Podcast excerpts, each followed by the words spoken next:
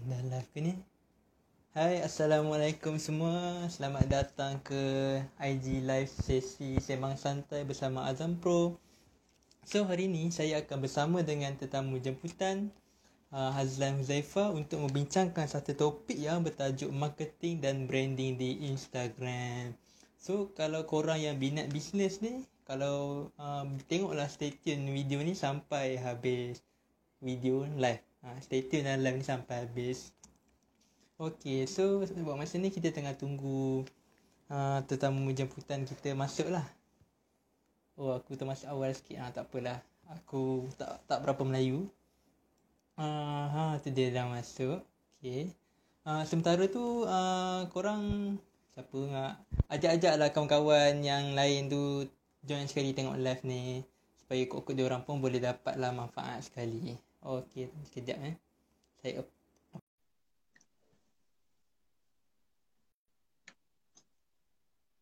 Hai semua, hai semua. Selamat datang. Assalamualaikum, Bro Azlan. Waalaikumsalam. Apa khabar? Azam. Alhamdulillah, baik-baik. Uh, panggil, nak panggil apa? Bro Azlan, tuan? Panggil Azlan je. Azlan je, okey, okay. Ah, Azlan, Azlan je. je. Ah, macam kalau saya pun panggil Azam je. Azam je. Hai Azam je. Okay, so uh, mungkin uh, saya rasa better kita perkenal perkenalkan diri kita dululah. Saya perkenalkan diri dulu, betul Azlan pula perkenalkan diri dulu, boleh? Boleh. Ringkas je. InsyaAllah. Alright, so uh, nama saya Zul Azam. Uh, saya merupakan seorang penulis takaful di bawah agensi Azam Gemilang Group. So kerja saya standard penulis takaful lah benda-benda yang berkaitan dengan takaful. Uh, okay, saya serahkan kepada Azam pula untuk ceritakan sedikit latar belakang dia. Uh, okay, Assalamualaikum. Apa khabar semua? Selamat malam. Okay, pertama sekali saya ingin mengucapkan terima kasih kepada saudara Azam sebab invite saya untuk join live ni. And kepada korang sana, kat luar sana yang tak kenal saya, mungkin first time nampak saya. Okay, nama saya Azlan, Azlan Huzaifah ataupun uh, boleh panggil Azlan. Saya merupakan founder kepada uh, Huzaifah Studio di mana misi kami adalah untuk membantu usahawan-usahawan kat luar sana untuk buat bisnes dan grow bisnes uh, di platform Instagram. Okay, sekejap saya tengah tulis tajuk. tak apa. Okay, by the way, uh, kepada yang baru masuk, uh, tajuk hari ni kita akan bincangkan pasal marketing dan branding di Instagram. So, uh, share live ni kat kawan-kawan kawan-kawan korang yang buat bisnes supaya diorang pun at least kot-kot dapat belajar benda baru ke kita tak tahu kan. Okay. So, uh, sebab masa pun limited, uh, Azlan ada urusan dan saya pun 10.45 lagi ada urusan, ada mengajar kelas gitar. So mungkin uh, kita tak tak mu- mungkin soalan tu mungkin limited sikit. So kalau korang ada uh, soalan boleh terus je type dekat ruangan uh, komen tu yang bentuk balloon tu yang ada tanda soal tu. Tanya dekat situ sebab kalau tanya dekat komen mungkin kita akan terlepas pandang. Okay semua penonton? Alright. okay Azan dah ready? Okey je, nak kita okey je. Sesi Kita soalan kita. jalan je. Alright. So kita pergi uh, kepada soalan pertama. Mhm. So uh, saya perasan uh, Azlan selalu share dekat apa tu sama ada post sendiri ataupun dekat Huzaifah Studio banyak sharing pasal cara buat konten dekat Instagram. Mhm. Mhm. So uh, so pada saya nak tanyalah pada pendapat Azlan apakah kelebihan Instagram ni berbanding dengan platform lain macam Twitter, Facebook, TikTok, benda tu semua media sosial juga kan. So apa kelebihan Instagram ni yang Azlan rasa lebih lagi daripada yang lain? Okey, uh, pada pendapat saya kenapa uh, Instagram menjadi pilihan orang ramai especially bila kita bercakap tentang apa ni entrepreneurship ataupun keusahawanan. Okey, uh, kepada apa ni uh, kalau Azam tahulah memang Instagram ni platform antara yang dah matang ataupun yang dah lama. And then antara sebab-sebab kenapa uh, platform Instagram menjadi apa ni platform yang menjadi pilihan untuk uh, untuk orang buat bisnes. Pertama nombor satu adalah uh, bilangan active user. Okay, bilangan pengguna Instagram tu sendiri memang terlalu banyak. Okay. Um, uh, dan uh, nombor dua adalah ianya merupakan platform yang engagement based. So bermaksud dekat sini adalah uh, dia media sosial yang yang apa ni uh, lagi banyak kita interaction dengan orang dia ada algoritma di mana dia akan menolak kita lebih ke atas uh, untuk untuk kita apa ni bersosial di media nama pun media sosial so kita so di engagement base so nombor dua adalah uh, di Instagram orang dah mula ada mindset untuk membeli. Apabila berada di Instagram uh, platform Instagram, uh, ada orang yang nak berada di Instagram sekadar untuk bersosial dan ada macam nak tengok kawan dia buat apa, post apa, atau nak macam nak DM, sembang. Dan ada juga uh, yang join Instagram untuk mencari untuk mencari something untuk membeli cari barang dan apa ni selain daripada itu mungkin uh, ada juga yang join Instagram ni untuk cari tips ilmu ataupun info uh, new information so bila cakap tentang entrepreneurship uh, uh, audience di Instagram ada mindset untuk membeli. Itu yang penting. Sebab ada banyak platform yang mempunyai ramai user.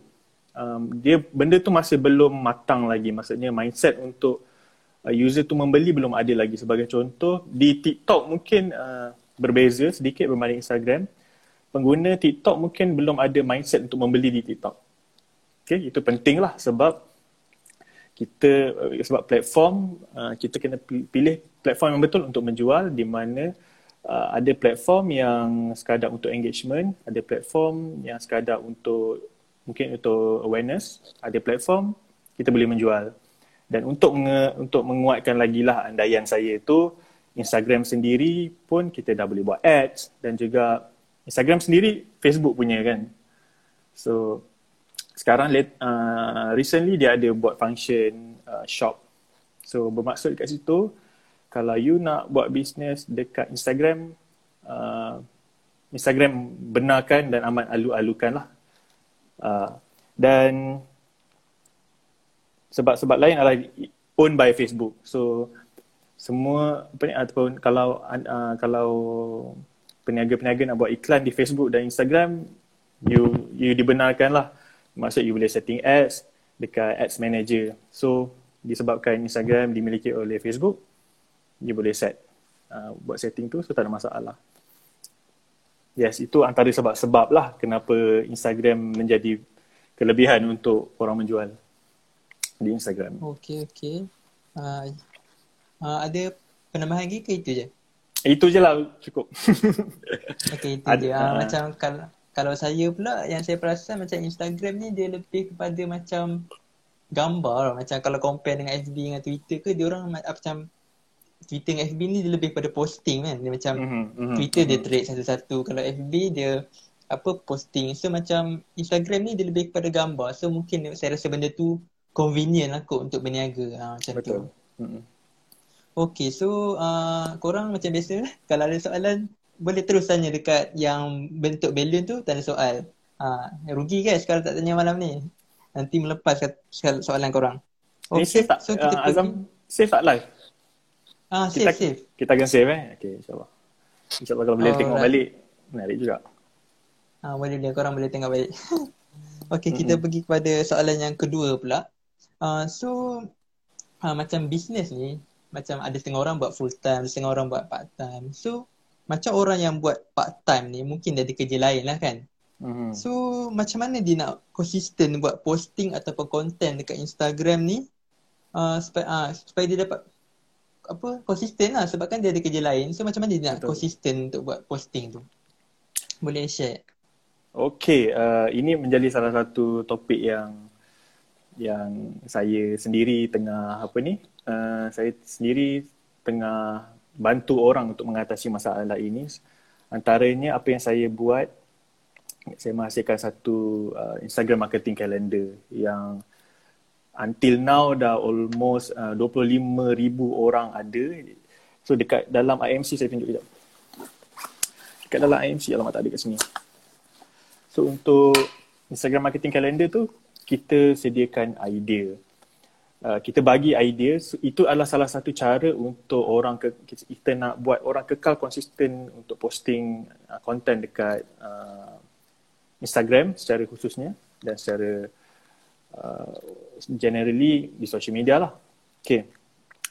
Nombor satu macam mana untuk ke, kekal konsisten in whatever you do lah bukan uh, not necessarily you buat part time business ke tak pas tak tak tak tak part time ke full time ke but in whatever you do konsistensi ini ada berkaitan dengan disiplin kan? So let's say kalau kita uh, contohnya kalau kita nak fitness eh kalau dalam fitness macam mana kita nak kena macam mana kita nak kekal konsisten bila contohnya kita nak uh, be fit lah ataupun kita nak lose weight sebagai contoh kan? Apa yang biasanya orang orang buat untuk kekal konsisten ni uh, dia ada sistem. Okay, nombor satu adalah sistem lah. Sistem tu bermaksud uh, dia ada jadual kita nombor satu lah. Dia ada jadual ataupun planner ataupun uh, kalender sebagai contoh hari ni dia kena buat apa? Hari ni pukul berapa dia buat apa? Uh, rutin apa? Okay, nombor satu dia kena buat uh, days. Nombor dua kena buat days nombor tiga dia buat days. So dia nampak visually depan mata dia kena buat apa? Setiap hari. Itu sistem lah salah satu benda yang untuk dia tahu dia nak buat apa dan dia ada idea nak buat apa dia boleh bayangkan dia nak buat apa. So benda tu dia tak payah fikir dan dia terus buat sahaja. Sebab kadang-kadang uh, ramai orang ni dia terlalu banyak fikir. Dia kata hari ni aku nak buat apa? Uh, so dia terlalu banyak fikir lah dia tak buat apa-apa pun so, ataupun kadang-kadang dia macam dia tak terfikir pun dia nak kena buat something. Dia tak terfikir pun dia nak kena nak kena buat posting dekat Instagram. Sebab dia tak ada sistem dia tak ada planner dia tak ada calendar dia nak kena buat apa. Dia tak ada sort of reminder lah. That's, that's another thing reminder. Reminder untuk buat apa. Tu nombor satu lah sistem. So back to kalau orang nak fitness tadi, kalau orang nak start uh, lose weight sebagai contoh, nombor dua dia perlu ada adalah dia kena ada coach, somehow coach ataupun uh, trainer, betul tak? Azam setuju tak Azam? Azam ajar dia kena ada kena ada coach ataupun trainer ataupun uh, orang yang push dia untuk buat content. Untuk untuk sorry untuk untuk lose weight sebagai contoh. Uh, betul macam Azam Azam Azam ajar gitar, betul tak? So kalau orang macam student tu macam belajar gitar tapi hari ni belajar esok uh, lepas tu tiga hari tak buat apa-apa, tak ada orang push dia, tak ada orang suruh dia training. So benda tu tak konsisten.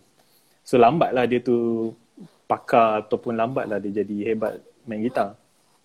Mhm. So sama juga uh, kon- untuk content producing. Dia kena ada orang yang tak semestinya mentor atau coach, business coach ke tak semestinya ataupun dia dia perlu ada satu orang yang macam remind dia ataupun ingatkan dia untuk post apa. Okay, dia boleh jadi kawan, uh, pasangan an, korang. Uh, pasangan yang is the best lah sebab hari-hari dia ada dengan kita. So, eh, hey, you kena buat content, you kena. So, ataupun siapa yang menonton ni, anda adalah pasangan kepada business owner ni korang kena be supportive kepada korang punya pasangan untuk produce content, produce content. Hari ni kena buat ni, hari ni kena buat ni. Tunjuk korang punya calendar tu, planner tu. I kena buat ni, ni, ni sebab I nak achieve this, this, this. Okay. So nombor dua adalah you kena ada coach lah. First nombor sistem, you kena ada coach. Dan uh, nombor tiga dan mungkin ni yang last, uh, sebenarnya ada banyak lagi lah. Ni just nak bagi idea. Nombor tiga adalah kena, you kena belong to a community yang supportive. So Nombor tiga adalah community. Community atau circle lah. Saya suka menggunakan perkataan circle. Sebab uh, contohnya bila kalau you berada dalam satu community yang semua orang nak lose weight, semua orang nak fit, you ada gang. Bila you ada gang tu macam senang untuk commit dan senang untuk konsisten. Okay? So pada saya kalau you berada di dalam social media, contohnya dekat Instagram siapa yang you follow siapa yang follow you memainkan peranan ah, dengan siapa you engage dengan siapa you interaktif orang yang selalu buat content so bila you tengok orang lain buat content support comment you you pula akan rasa macam aku pun kena buat content juga aku pun kena konsisten juga. So you you pun comment orang orang comment you. So lama-lama dia akan bersemangat. Semangat tu datang sendiri. Uh, So yang ketiga adalah circle. Ataupun mungkin you boleh create satu group of friends ataupun business kalau macam you are you are the macam uh, part of a group dropshipper ataupun agents ataupun even you you uh, you are you you you founder. Mungkin you kumpul kawan-kawan and then you commit macam eh aku nak kena buat content jom kita buat ramai-ramai. Ya kita support each other. So benda tu benda tu dia bunyinya macam serius kan? Macam amboi takkan siapa nak kena buat group kan nak buat content kan? Yes you kena buat sebab tak ramai orang nampak kelebihan untuk buat content ni in term of how do we monetize kemudian. Tapi itu saya tak nak cerita sekarang lah. Tapi perlu ada satu group support ataupun community ataupun circle yang support kita buat buat buat content. So nombor satu adalah oh, nombor satu tadi sistem, kena ada sistem ataupun planner ataupun calendar ataupun reminder. Nombor dua perlu ada uh, coach ataupun someone yang boleh push you, your partner, uh, your best friend, your spouse. Atau uh, yang ketiga is you community ataupun circle you yang supportive. Okay, okay.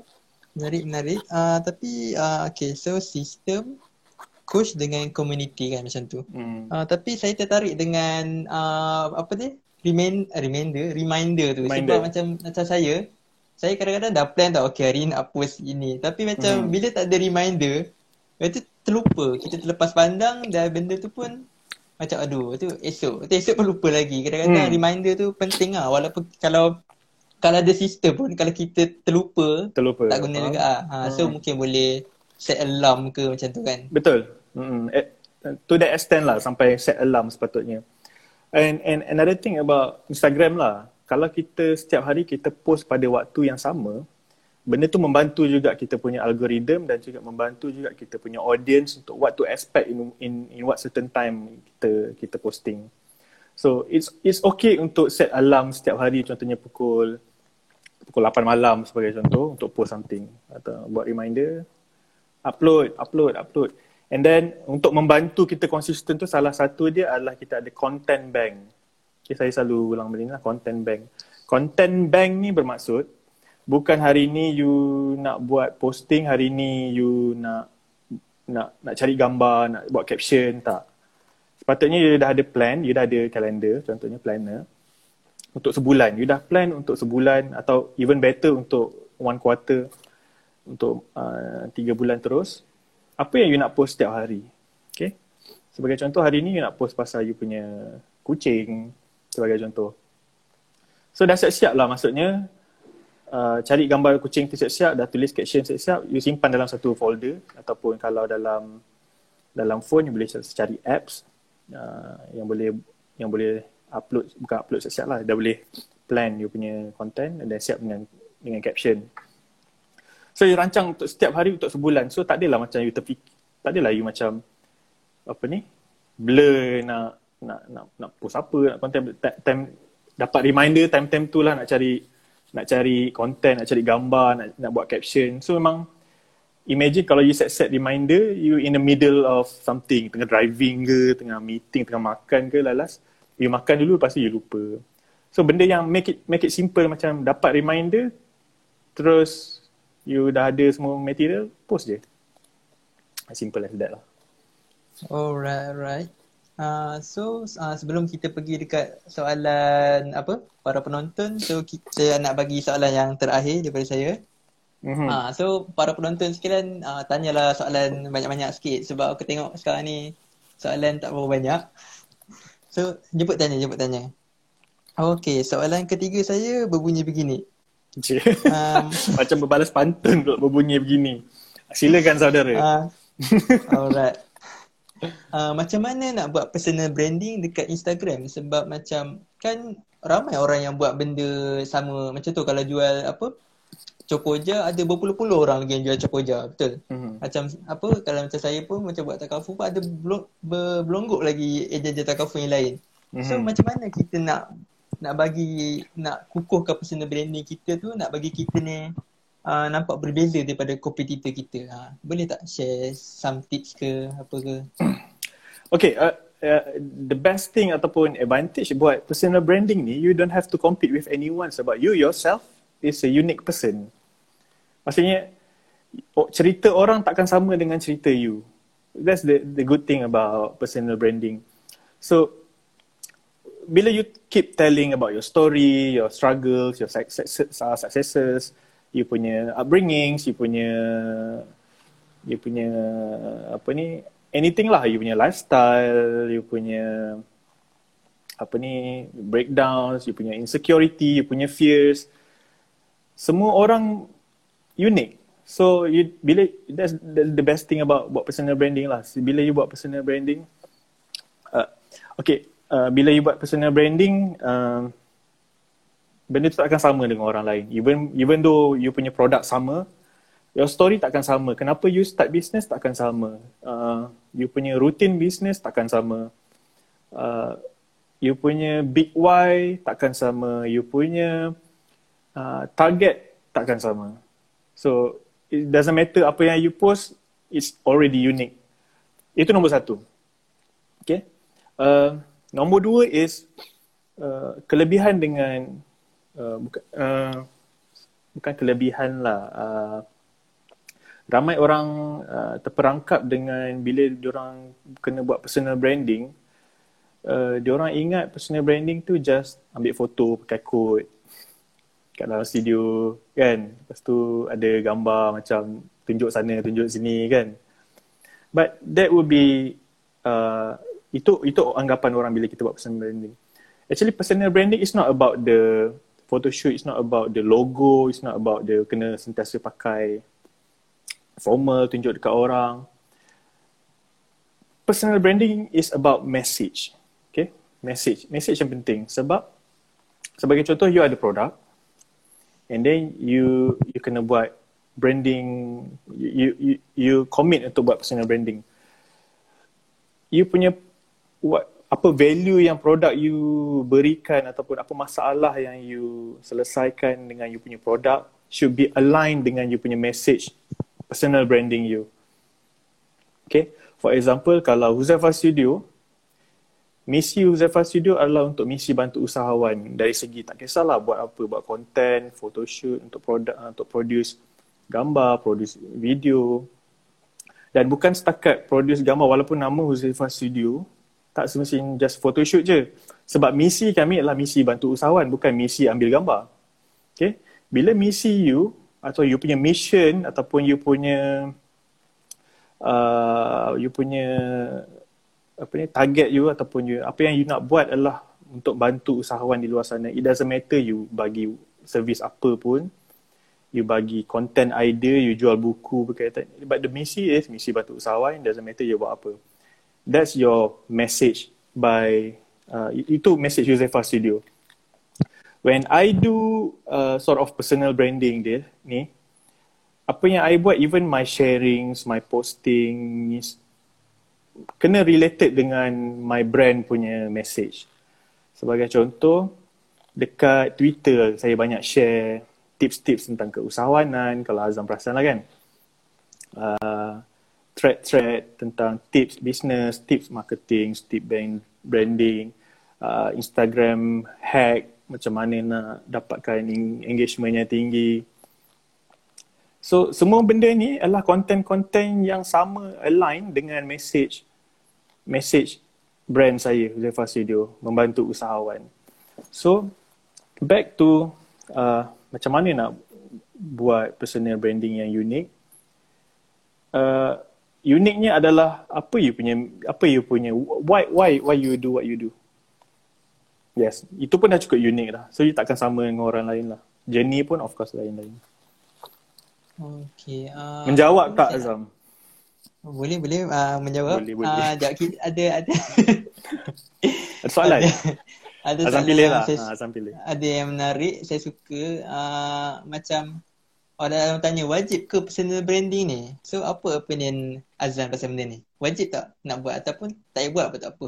Tak payah buat pun tak apa kalau kalau you rasa you nak sama dengan orang lain tak payah buat sebenarnya banyak je big big big brand tak tak buat pun personal branding contohnya macam siapa ah kalau you I don't know most big big big brand big big big big brands tak ada pun public figure behind it. Just that bila kita bila when you're still a small brand kan in social media personal branding membantu. Even though uh, you bila you start je dengan personal branding you already uh, ada advantage lebih daripada 90% in your in your industry.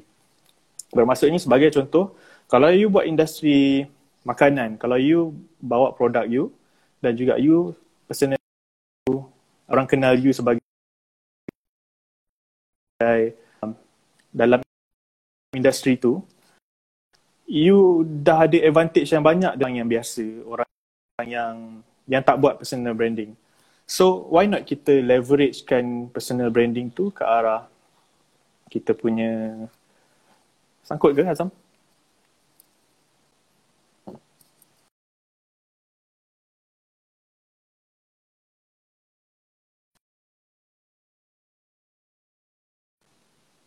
叮咚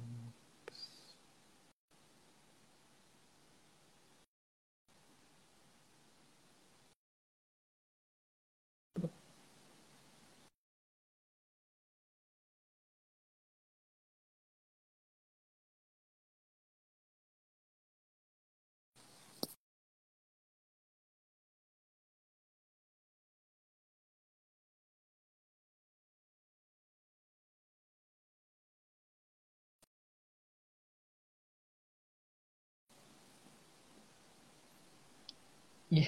Ada, ada sangkut ke tadi? Azam okey ke? Ah, okey okey. Ni apa eh? Saya punya internet ke? Okey okey. Ah, Azam je.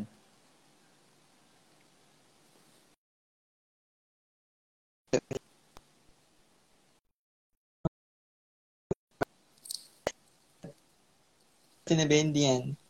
Oh.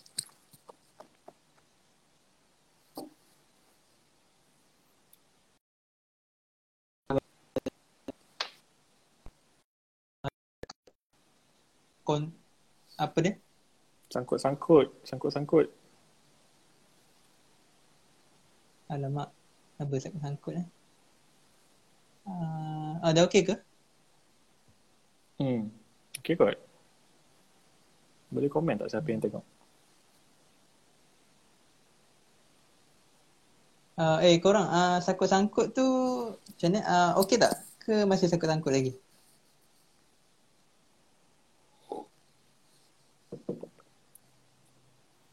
Uh, para penonton, okey tak? Para penonton. Okay dah. Okey dah. Okey, terima kasih kepada feedback Hmm. anda. Okey, so macam sebelum Kat ni mana saya tadi ada buat Kita live stop.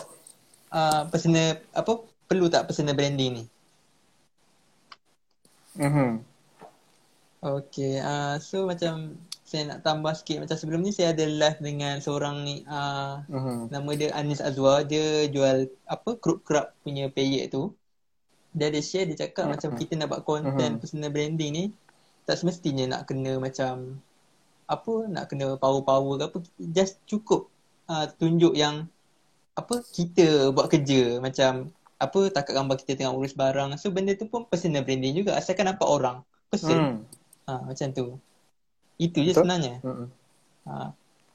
Okay, itu je Sebab apa Zam? Okay, Uh, jom. bila Ya. kita di di social di social media ni um, orang audience tak suka untuk interaksi dengan brand. Bukan contohnya orang orang suka uh, figure, figure manusia untuk communicate dengan manusia. So even though kalau you jual produk pun you kena ada nampak siapa behind your the product. Okay, ataupun if you offer a service, kena orang kena tahu, orang kena nampak at leastnya uh, siapa yang provide that service supaya untuk uh, audience lebih rasa trust ataupun in term, eh, kalau you seorang seller ada credibility dekat situ so orang lebih percaya untuk invest ataupun gunakan produk uh, service you ataupun beli produk you. So adalah penting lah untuk ada satu pub, untuk figure tak semestinya personal branding tak semestinya nak kena seorang-seorang boleh je as a team branding as a team pun boleh juga. Keyword dia uh, person, Hmm. orang-orang. Asalkan asalkan nampak Yes. orang tu. Alamak, pen Betul. patah pula. Orang suka bercakap dengan orang. Orang tak suka bercakap dengan robot ataupun brand. Okay, so kita pergi kepada, boleh kita pergi soalan next? Ah, teruskan. Alright. Uh, okay. Assalamualaikum. Saya nak tanya macam mana nak bagi viewer engage dengan kita selain daripada posting? Ah ini soalan daripada Soul Scholar. Macam mana? Boleh boleh jawab? Ah boleh Azlan Azlan Boleh. nampak ke soalan ni? Nampak nampak. Alright. Uh, so, macam mana nak viewer- tu, eh, dah hafal soalan tu saya nak Mm-mm. pangkah. Okay. Mac- uh, kalau tak pangkau tak apa kan? Boleh. Oh sebab dia tutup muka eh? Uh, Okay, macam mana nak buat orang viewer engage dengan kita? Okay. Kesilapan ramai orang kalau especially yang berniaga lah eh. Um, dia orang tunggu orang engage dengan kita. Dia orang tunggu orang lain engage dengan dia dulu. Sepatutnya what you have to do is you have to engage with people first. That's the tips. Uh, tak ada tips lain dah. you kena engage dengan orang, you kena komen orang punya gambar, you kena you kena pergi cari macam macam ibarat you tengah berkawan, kalau you duduk bilik, duduk rumah je, memang orang takkan kenal you. Orang tak orang tak nampak you. Orang tak you know, tak ada orang nak nak bercakap dengan you. Tapi kalau you keluar out there, you pergi pasar, you pergi padang, you pergi taman, borak dengan orang, that's that's what you have to do uh, online juga. Jangan uh, post gambar produk, lepas tu duduk, tunggu je siapa nak komen dengan aku, siapa nak cakap dengan aku, siapa nak engage dengan aku. So jangan tunggu, kita sendiri kena engage dengan orang first. Itu penting. Okay, nombor dua, saya tambah, tambah sikit lah. Sebenarnya nombor satu tu pun dah cukup powerful dah. Okay, nombor dua adalah uh, you kena buat konten-konten yang engaging jugalah. Sebagai contoh, what is engaging? Engaging kalau macam in real life, kita dengar, kita listen, communicate lah. Kita kita communicate dengan orang sama ada kita mendengar, kita ataupun kita dengar, kita bercakap dengan orang ataupun kita buat kita ada body language. Uh, so sama dekat dengan social media, uh, you kena banyak bertanya. Konten-konten you kena konten-konten yang bertanya, konten-konten yang ada unsur-unsur curiosity supaya orang tertanya-tanya, eh ni dapat kat mana, ni beli kat mana.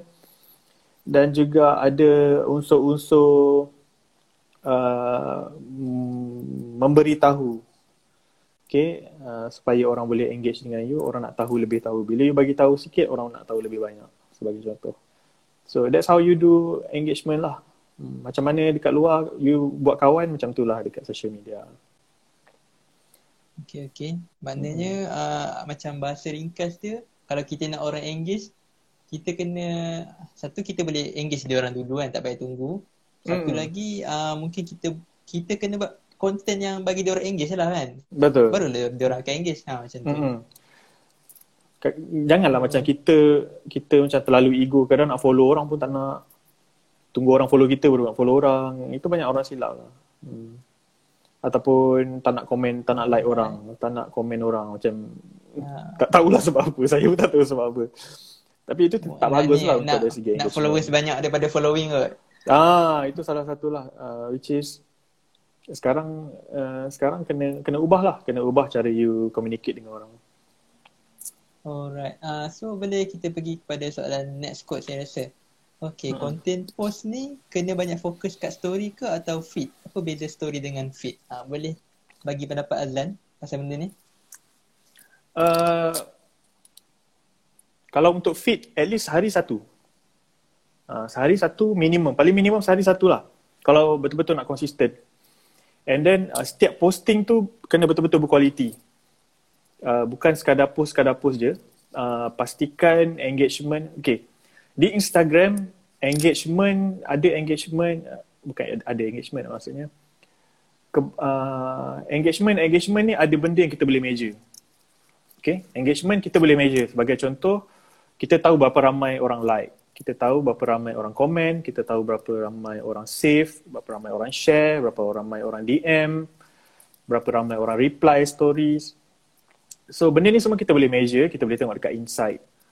Uh, so kita boleh create content content kita mesti ada objektif. Content aku ni nak suruh orang komen ke, nak suruh orang save ke, nak suruh orang banyak orang share ke. So bila you clear dengan objektif you punya content ni sebagai contoh, kalau you nak banyak orang komen, you kena buat content yang related dengan orang. Walaupun satu pun tak apa, tapi betul-betul berkualiti. Sebagai contoh, cerita tentang you punya uh, contohnya struggle cerita macam post satu gambar before before after sebagai contoh dulu you bawa kancil buruk sekarang you dah bawa up sikit uh, Honda City sebagai contoh. Uh, ceritakan macam mana you start semua. So orang lain boleh relate. So bila dah cerita-cerita tu kena objektif you nak suruh orang komen so kena ada CTA lah call to action. Macam macam komen dekat bawah kalau korang pun ada uh, nasib sama macam saya ataupun komen dekat bawah ke, kena suruh orang komen dekat bawah untuk apa So orang akan engage, orang akan baca story tu dan akan engage. Ataupun kalau you nak buat content nak menggalakkan orang uh, save atau share, share atau save lah. You kena buat content yang savable ataupun content yang shareable. Walaupun satu sehari, kena clear dengan objektif you. So bila you buat content yang contohnya apa apa apa content-content yang orang suka share ataupun save adalah content-content yang berbentuk informatif ada info, ada tips, ada hack, ada rahsia, ada uh, cara-cara step by step, tutorial. Benda-benda macam ni orang suka set, uh, orang suka save dengan share. So you kena clear lah apa yang you nak content tu. Dan untuk feed at least satu hari, satu hari, uh, satu hari sekali, minimum. Dan maksimum ada yang kata tiga, ada yang kata lima, bagi saya tiga pun dah cukup. Okay. Sebab apa saya tak nak terlalu, sebab kalau macam orang tanya, saya tak nak suruh orang buat terlalu banyak sangat sebab benda ni komitmen. Okay, sehari untuk tiga tu mungkin for some people commitment. Sebab saya sendiri pun tak susah juga nak konsisten. So, uh, at least satu hari satu yang betul-betul berkualiti. Okay. Untuk IG story, minimum satu hari sepuluh. The best. Tak kira lah you buat apa, you reshare content orang ke. Kalau pagi-pagi bangun-bangun tu kalau nampak quotes yang best-best, share je dulu. Okay. Supaya, uh, apa ni, supaya at least you ada something yang you post dekat IG story sentiasa you put, sebab IG story tu kalau siapa yang post dia akan pergi yang top or on your left dia akan keluar so lagi banyak you post it, it, it's okay untuk post banyak-banyak dekat IG story tak ada siapa marah pun habis-habis pun kena mute je tapi make sure uh, behind uh, kalau macam story tu orang lebih suka benda yang behind the scene uh, live live ataupun share yang inf- quotes yang informatif, yang inspirational, motivational. Uh, kesilapan orang bila dia terlalu post IG story yang terlalu menjual. Macam beli ni, beli tu, harga dia promo, promo, promo. 365 hari, 300 ada setahun 365 hari, 364 hari dia menjual. So benda ni orang tak suka. Okay. So kurangkan konten-konten macam tu dekat IG story. Banyakkan uh, benda-benda yang macam betul-betul live, hidup. Apa ni behind the scene, live, lifestyle you. Uh, ataupun boleh buat konten berbentuk video apa ni uh, video macam teach something macam TikTok punya video share tips ke apa. Yes. Alright clear clear. Uh, maknanya eh apa soalan tadi? Uh, maknanya apa? uh, feed tu. Feed tu uh, minimum satu maksimum mungkin boleh buat tiga macam tu kan. Uh, lepas betul. tu IG story kurang-kurangnya sepuluh. Ha, take note semua. Hmm. kira betul-betul sepuluh lah. hmm. Hmm. Sepuluh tu campur-campur uh, je rojak je apa Okay. Uh, harapnya menjawab kepada apa uh, soalan uh, Mezi Shopee tadi. Okey kita pergi mm-hmm. kepada soalan next pula. Okey daripada Atirah Nayan. Business on Instagram sesuai for produk saja or both product and services? Boleh Azlan kupas sikit? Uh, boleh je untuk produk boleh, services boleh, consultant boleh, makanan boleh, nak jual apa ni, art boleh, fotografi, videografi, uh, painting. Apa-apa pun boleh jual sebenarnya dekat dekat social media ni. Tak ada masalah. Cuma yang membezakannya adalah cara you jual. Okay. Kalau tanya saya, jangan menjual. Ju, uh, selling without selling. Uh, itu yang paling penting sebenarnya. Uh, sebagai contoh, uh, produk-produk yang susah nak jual. Eh. Uh, contohnya, Azam sendiri mungkin uh, experience. Macam takaful, ejen hartanah, benda-benda macam ni. Selalu orang tanya kat saya, macam mana nak menjual? Macam sale tak ada, jual takaful nak jual public mutual, unit trust, macam mana nak menjual eh? Uh, especially, yelah kadang-kadang orang dengar taka full tu, sebut taka tak full pun orang dah orang dah lari. kan? So macam mana nak macam mana nak menjual dekat Instagram? Jawapan ringkas dia jangan menjual. Okay? Jangan menjual. Always jangan bagi value, bagi value, bagi value, bagi value. Uh, cara yang menjual adalah you bagi dulu. You bagi information, you bagi tips, you bagi Even kadang-kadang orang bagi tips pun dia tak ikhlas. Dia bagi tips pun macam dalas nak menjual juga. Uh, bagi tips macam lima tips untuk dapatkan uh, takaful, pilihan takaful. Masih masih melibatkan takaful. Sebab kadang-kadang orang dengar takaful pun orang dah orang dah macam macam hmm, macam sama dengan sama dengan orang lain lah. ataupun kalau dia jual benda-benda yang apa ni uh, real estate ke orang tak suka nak dengar benda yang macam real estate kalau jual rumah ayat jual rumah tu pun orang dah rasa menjual okay so instead cara you jual adalah you you you educate orang uh, like sincerely educate sebagai contoh kalau you jual hartanah betul-betul bagi tahu macam mana untuk beli rumah pertama tanpa menjual produk you tak apa sebab kita kena uh, objektif kita sebenarnya adalah nak bagi orang nampak first. Okay. Kalau kalau uh, macam mana nak bagi orang nampak adalah kita buat konten yang shareable, buat konten yang orang nak repost balik, buat konten yang orang nak share, buat konten yang orang dapat manfaat daripada you punya konten dan orang akan post, repost ataupun orang akan share. Dari situ you punya visibility ataupun awareness towards you ataupun you punya produk akan lagi tinggi yang penting you nak tarik or you nak tarik mata orang dulu sebelum you boleh menjual. So lagi banyak you dapat awareness, dapat followers, dapat share. Keep on doing that. Mungkin dalam uh, bila mungkin once a while je you betul-betul bagi tahu apa yang you punya offer tu. So back to the question, produk ke service ke sebenarnya tak kisah you nak jual apa pun, cara you menjual tu Okay, kalau boleh cuba jangan menjual cuba jual dengan cara tidak menjual. Selling without selling. Uh, macam saya tips saya bagi tadi lah. Alright, uh, okay, sekejap. Daripada selling. Okay, uh, tadi ada soalan yang saya perasan dekat komen daripada siapa tak? Ilya Malik kot uh, dia tanya macam mm-hmm. contohlah kalau kita jual tudung tak apa ke kalau tiba-tiba kita buat konten lain konten memasak ke yang macam tak ada kena mengena langsung dengan benda yang kita jual so macam benda tu uh, tak apa ke? Macam ke? Ada buruk dia ke? Boleh tak uh, share pendapat Azlan? Okay uh, bagi saya uh, kon, uh, you kena kenal you punya audience dulu.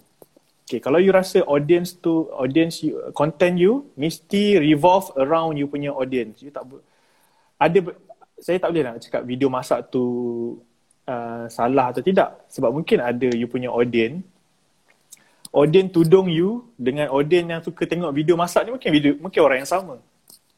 Dan saya rasa sebenarnya sama. So untuk buat content you masak menggunakan tudung you lah contohnya, it's okay. Sebab orang yang membeli tudung you, dan juga orang yang suka masak ni mungkin tak lari jauh dia punya audience. Betul tak? Tapi janganlah macam you nak jual tudung tapi you buat content, you upload you main game. Okay, uh, contohnya. Sebab orang yang pakai tudung dengan orang yang kebanyakan orang main game, dia contradict sikit. Uh, so you kena kenal you punya audience, apa yang audience you suka, just feed them the content yang revolve around you punya audience lah, interest audience you apa. Sebagai contoh kalau macam you buat servis uh, wedding photography lah eh. Okay, saya, saya dulu wedding photography almost 10 tahun dulu. Wedding photography. Contohnya kalau you nak uh, tak semestinya kalau you for wedding photographer you kena post gambar berkaitan dengan fotografi je. You boleh je post gambar konten yang menunjukkan you pergi uh, survey venue wedding fotografi uh, wedding kahwin uh, wedding kahwin ke ataupun you boleh buat konten tentang uh, tips-tips macam mana nak pilih tempat ataupun wedding venue uh, sebab apa audience you sama audience photograph wedding photography you dengan wedding orang nak cari Orang yang nak kahwin ada masalah cari venue. Orang yang nak kahwin ada masalah cari makeup artist. Orang yang nak kahwin tetap akan ada masalah-masalah yang lain. Selain daripada service you. Okay. So that's how you create content uh, revolving around apa ni uh, ber, berpaksikan you punya audience. So tak ada masalah untuk menjawab soalan Ilya tu. Saya rasa mungkin tak ada masalah lah tapi unless kalau you betul-betul kenal you punya audience. Hmm, okay, okay. Mm-hmm. Uh, cumanya macam pendapat saya lah mungkin macam uh, jangan sampai apa confusekan audience kita macam eh kenapa banyak video masak lagi banyak daripada tudung ini channel memasak tu channel uh, tudung ah so macam asalkan betul. jangan sampai confusing je lah saya rasa benda tu betul tak ada masalah kalau you kenal audience oh, you sebenarnya kita... you, you akan tahu nak buat content apa kebanyakan orang takut nak buat konten kalau dia tak kenal audience dia. Kalau dia betul-betul kenal audience dia, tak ada masalah nak yang nak buat konten. Banyak je topik yang dia boleh buat konten. Kenal audience tu bermaksud kenal masalah audience lah. Bukan kenal audience tu as in kenal nama dia saja.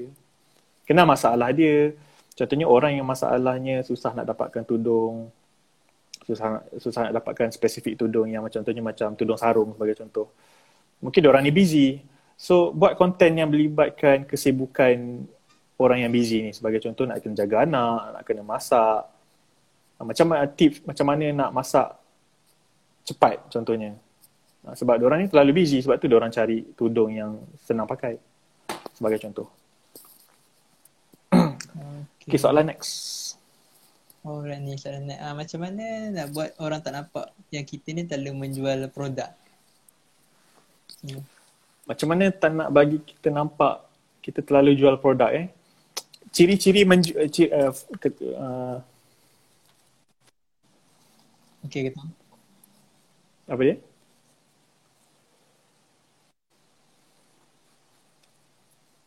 Sangkut. Ha, boleh. Okay. Boleh boleh kupas. Apa soalan tadi? Uh, macam mana nak ha. buat konten tak terlalu menjual eh? Ha, macam mana nak buat orang tak nampak kita ni terlalu, terlalu menjual produk tu?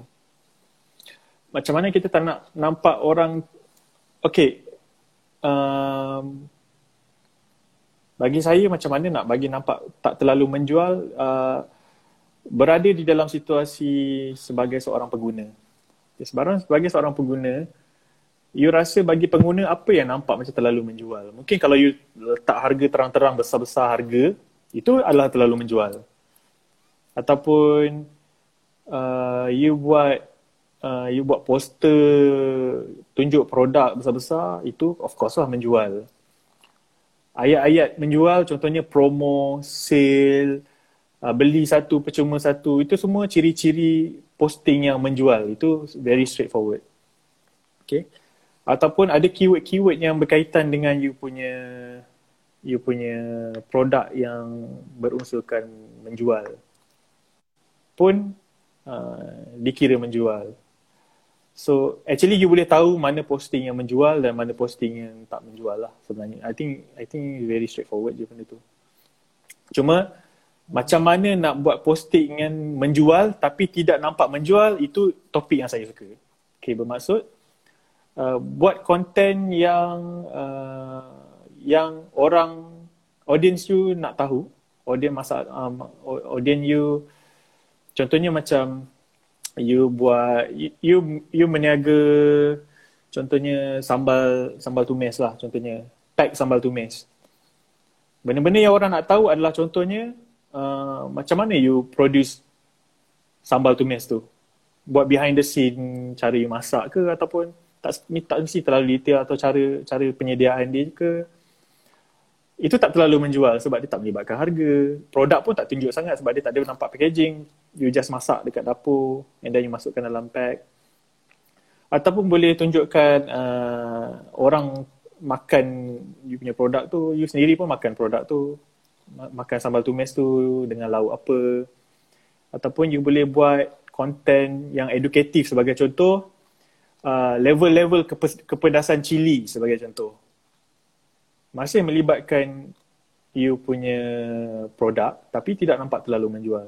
Sebab kalau korang nak tahu level-level kepedasan cili ni boleh sampai 6 ribu juta skala dia. Eh 6 juta, 6 juta sih tak silap. 8 juta kot maksimum sekarang. Kepedasan cili dia, ada Scoville dia. Uh, level kepedasan cili. So kadang benda-benda orang, benda ni orang tak tahu tapi orang macam, oh bestnya nak share. So bila orang share, akan dapat visibility kepada you. Hmm. Macam ada yang tanya, saya shoot video okay, foto for wedding, then tiba-tiba saya shoot produk. Tak apa ke? Bagi saya, benda tu tak menyelesaikan masalah you punya audience you. Contohnya, uh, audience wedding dan juga audience produk adalah dua audience yang berbeza. Kalau tanya saya, benda tu kena elakkan lah sebab you akan buat orang confused. Jadi photoshoot wedding ke photoshoot produk. Uh, better avoid.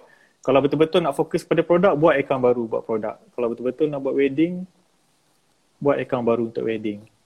Melainkan, uh, this is the best about personal branding. Personal branding you boleh buat dua-dua ataupun cuma tak boleh menunjukkan yang you uh, you sendiri pun confused dengan apa yang you buat.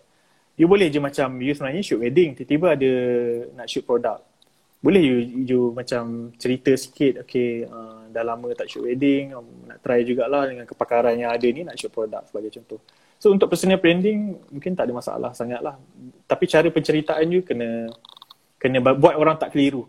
Tak boleh lah macam uh, sekejap post wedding kejap post shoot produk shoot wedding shoot produk shoot wedding shoot produk orang pun keliru. Dan uh, sebagai contohnya kalau orang yang nak ambil you sebagai wedding photographer dia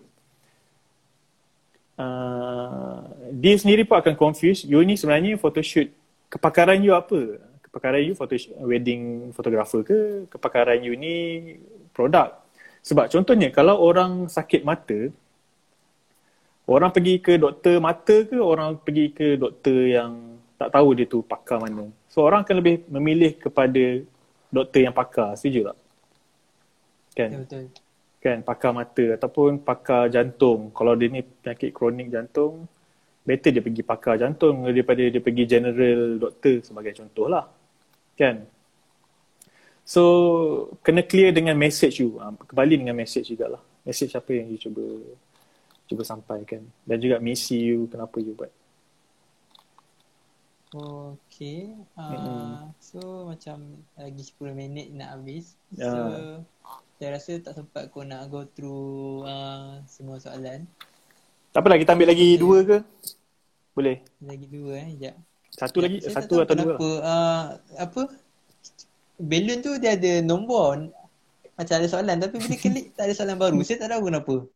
Ya ke? So saya pilih je lah. Alah, komen lah dia boleh komen. Uh, boleh tak? Tadi suruh isi dekat balloon tu suruh isi kat komen pula. Uh, so boleh tak uh, bagi soalan dekat komen jap? uh, tak apalah pilih je lah yang mana yang keluar hmm. je. Okay ada soalan daripada Hari Sufian. Uh, platform apa paling berkesan untuk dapat lead sale? Paling berkesan ni? Eh? Platform apa? Uh, kalau tanya saya paling banyak susah juga nak jawab platform ni sebab dia bergantung kan dengan hmm, apa audience tu kan. betul. Uh, bergantung dengan audience bergantung dengan awareness terhadap you punya produk lah. Contohnya sebagai contoh kalau saya saya cerita saya lah eh. Ah, saya tak berani nak beritahu semua orang. Kalau untuk Uzefa Studio klien Uzefa Studio uh, pelanggan-pelanggan Uzefa Studio boleh dikatakan 95% datangnya daripada Instagram. Uh, 95% lah sama ada repeat customer ke new customer dia ke asal asalnya dia orang datang daripada Instagram. Okay. Okay. Uh, so untuk Uzefa Studio, Instagram lah jawapannya. Okay. Uh, atau uh, apa yang kita orang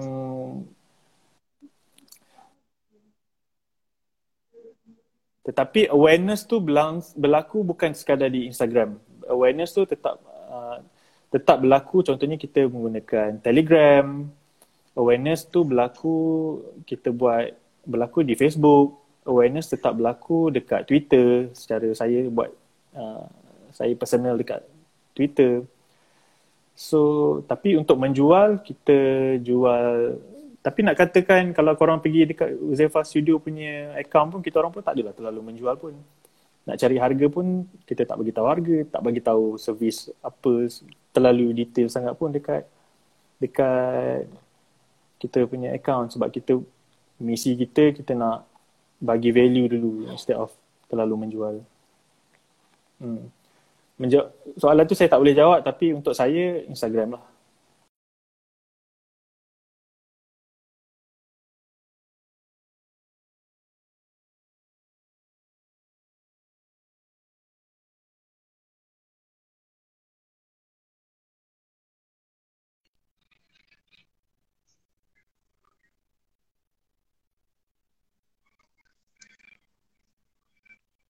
Okay lah, menggunakan internet pun aku tak tahu kenapa.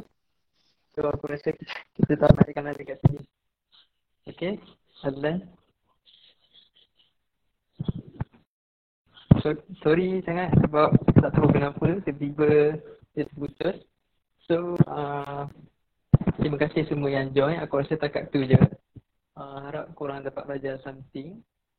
Uh, InsyaAllah kalau korang ada soalan lagi mungkin kita orang boleh buat session